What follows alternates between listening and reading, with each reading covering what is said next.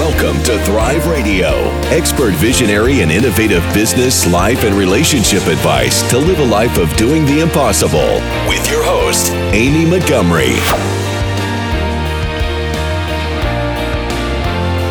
Welcome to Thrive Radio. I'm your host, Amy Montgomery, entrepreneur and digital marketing agency owner. Today, my guest is Lori Poinsett. She is a consultant helping Fortune 500 business leaders achieve strategic goals and organizational change management. Welcome to the podcast. Well, thank you, Amy. It's a real pleasure to be your guest today. Yeah. So, how did you become a consultant in leadership and change management? I believe that my own personal path started with my family raising me the way that they did.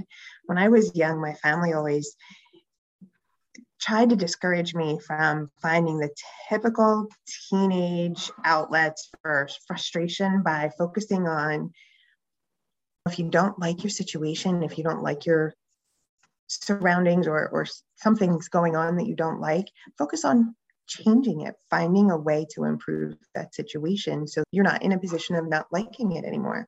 And we always believed that that started with being truly honest with yourself. You know, how, how are you really feeling about it and why? And so I became comfortable with change at a much earlier age, I believe, than perhaps other people had experienced as my career started and progressed, I realized that I was a lot more comfortable with change than other people were. I think because I had been raised with promoting the idea of changing, that I expected or thought perhaps other people would also be comfortable with change. Lo and behold, they weren't. And since I like to help people and I'm comfortable with change, just sort of maturated throughout the course of my career. We all have experiences that create fear for us, right? Here's one of those things that in our professional world trickles over into our personal world. And when you have something that is in that professional space that is also impacting your personal world, it kind of consumes your whole world, right? And it can have a tremendous impact on how someone's feeling in everyday things and will automatically make them resistant to anything that is founded or driving that fear and that negative dissonance in their world. So if you can help someone overcome that frustration or that fear and help them understand what the benefits could be to them and how they can support that change you wind up usually having a, a really great win-win success for them. In walking through that journey what are you grateful for? It's that's an interesting question. Um, I, I would honestly have to say that i'm really grateful for my family raising me that way and and having me become open to change. But i would also have to say that I've had a lot of mentors along the way, right? So I went to graduate school at St. Joseph's University for organizational development leadership. And there, the teachers really challenge you to think about yourself differently and dig deeper into that level of authenticity with yourself and being able to convey information to other people. And so I would honestly say that I'm I'm truly blessed to appreciate all of my family, but also my mentors that helped me become who I am. What is the primary focus right now in change management? Pre COVID, change management was really focused on helping institutions and organizations adopt change. And that change would look a lot like if a company wanted to upgrade a production line, or if a company wanted to improve process, or if a company wanted to adopt a new system they would come in and help the employees learn that new system, convey the messages that they needed to hear to be able to adopt that new system or that new tool or to deploy the new product. I think today, COVID really reshaped how we do business. It really shaped how virtually everyone relates to their client, how they actually have contact with their client. And I think that has really reshaped what our society has to do in terms of change management, right?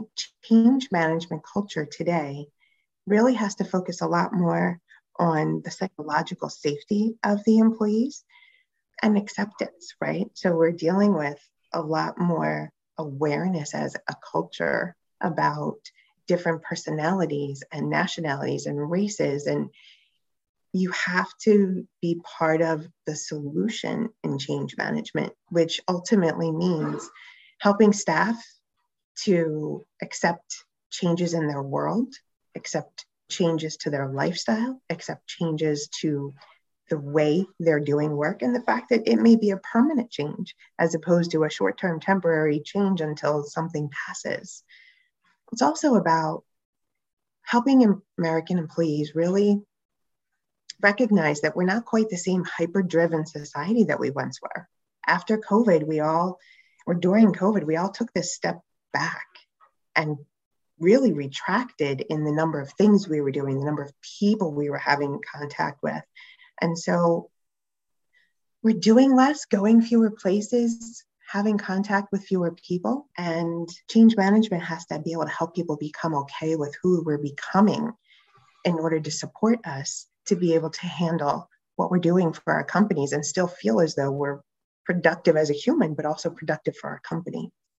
The other part of that is really helping educate leaders, not just themselves as the individual contributor, but also being the leader to recognize the signs of someone who's maybe having mental health crisis and really not verbalizing it well because the changes that our world have brought about have had tremendous impact on people's mental health and emotional health. And so change management's taken it to a whole different level now where you have to think about someone's psychological safety and making it okay for them to be safe, making it okay for them to say, I'm not okay and I need some additional support. What do I need to do? What can I do to help you? Right? This is a different messaging. It's not just about, hey, here's a new process. It's the new shiny thing and you're going to adopt it. Right. With more people working remote with different organizations, how can they improve communication with their employees? That's a great question, too. First and foremost, communication is really about connection. And most of us use are used to or common face to face, right? Face to face communication, that in person communication. That's our ideal form. That isn't happening as much today, right? We're in these really tiny pods face to face, and everyone else is virtual by text or cell phone or email, or you're not having the human contact that we used to. So I think companies can improve communication, especially around the more sensitive messages, the more powerful messages, the more impactful messages, by providing a small video clip. It doesn't have to be a 20 minute podcast, but it, it could be a two minute video where someone can look you in the eye and understand the message and the tone and the feeling behind the message that you're conveying. They can still have some sense or experience of the leadership providing those messages, if they don't have confidence in the message and the person delivering the message, it's going to be a lot easier to dismiss and not connect to the point of the message. What are some of the indicators that change management is needed in an organization? There used to be some serious tells where your change management was needed if you're delivering a new tool, you're delivering a new product, you're upgrading a system, right? Today, it's a lot more about what's happening with the people, right? Are they hmm. retooling? Are they realigning? Are they reorganizing?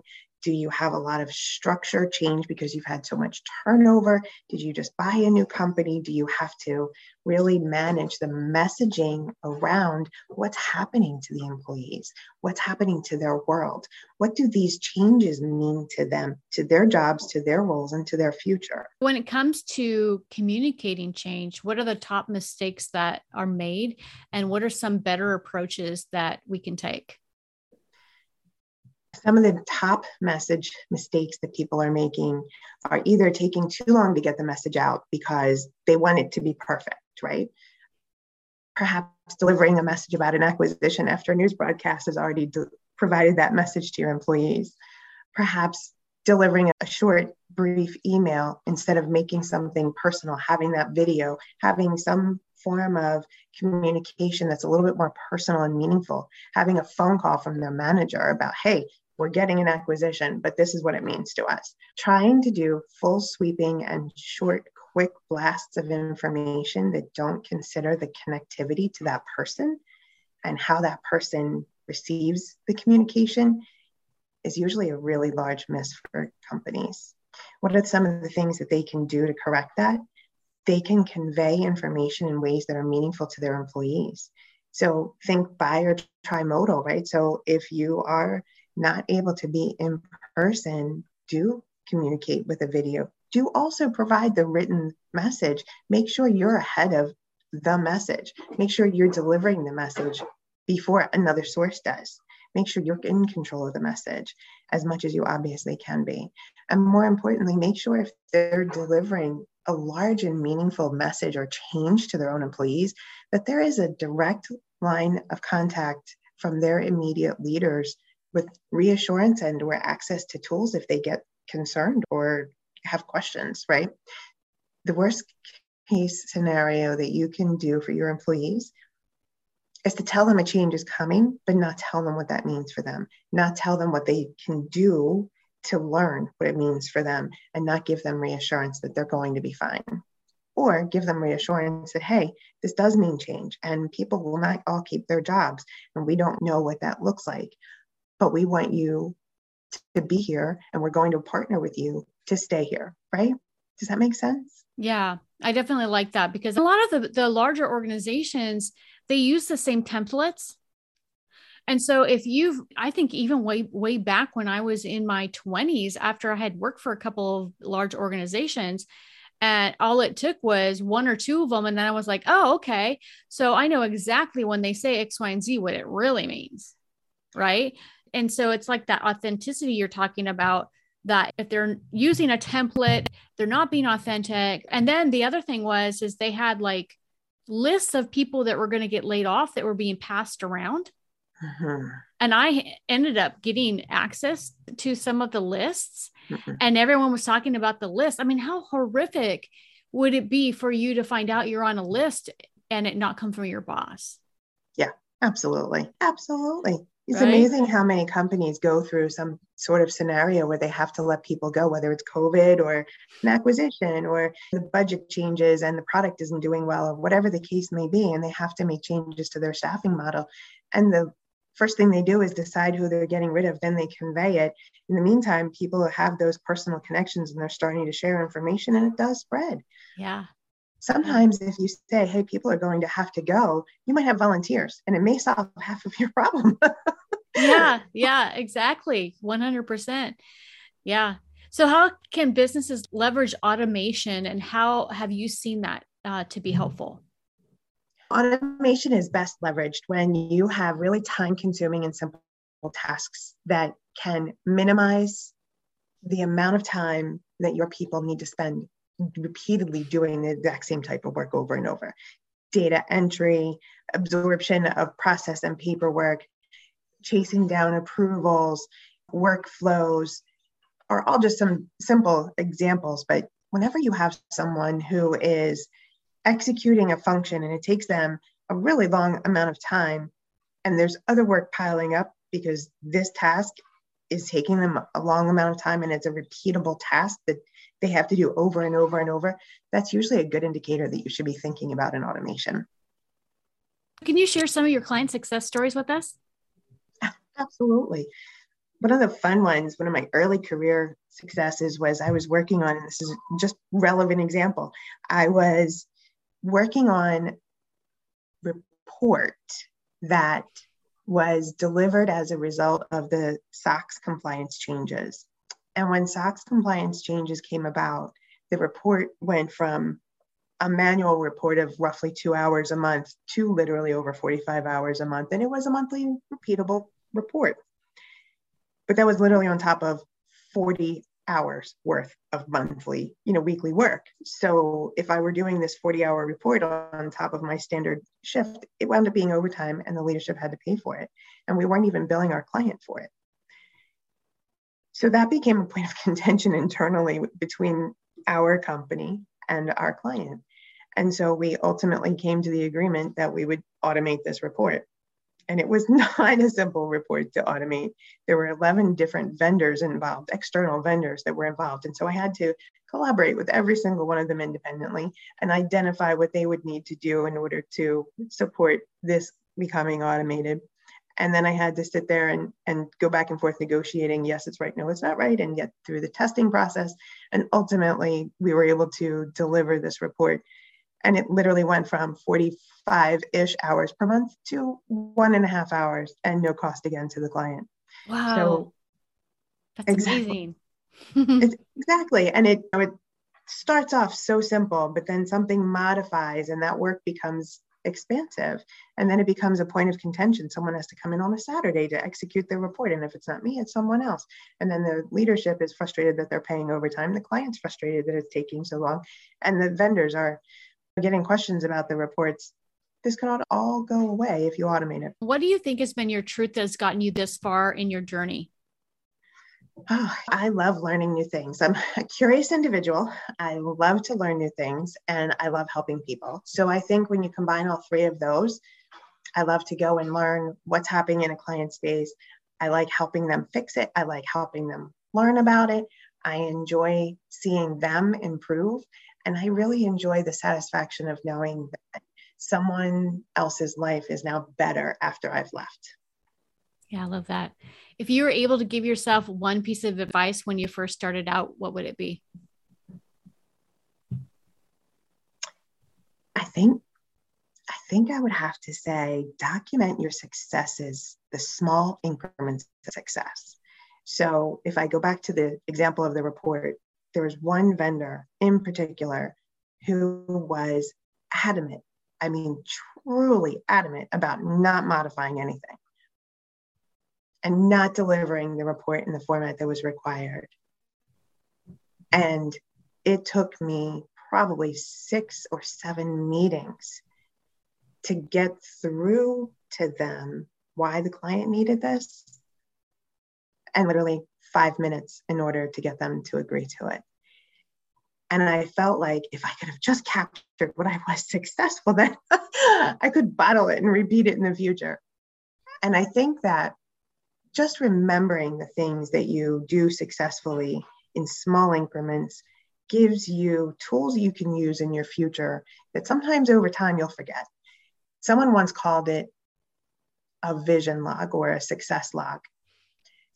I think that is a great idea. I think if you can define those small wins, those small successes, you have a much better story to tell versus here's my result. How did you get there? Well, let me think about that is not as effective as well i did this and i did this and i leveraged this and so if you're able to just document all the small incremental successes i think it will just deliver so much more value for you and your message and your brand as you go along so lori if there are people that are listening that would love to get a hold of you to work with you what's the best way to contact you I can be reached on LinkedIn at linkedin.com, Lori Poinsett. You can also reach me at L Poinsett at sei.com. Perfect. And I'll put all those links down below. Thank you so much. Lori, for coming on and sharing your expertise today. Absolutely. My pleasure, Amy. Thank you so much for having me. Perfect. And if you're listening, if you want more information about this podcast and upcoming shows, you can visit a call to thrive.com. Thank you, everyone, and have a wonderful week.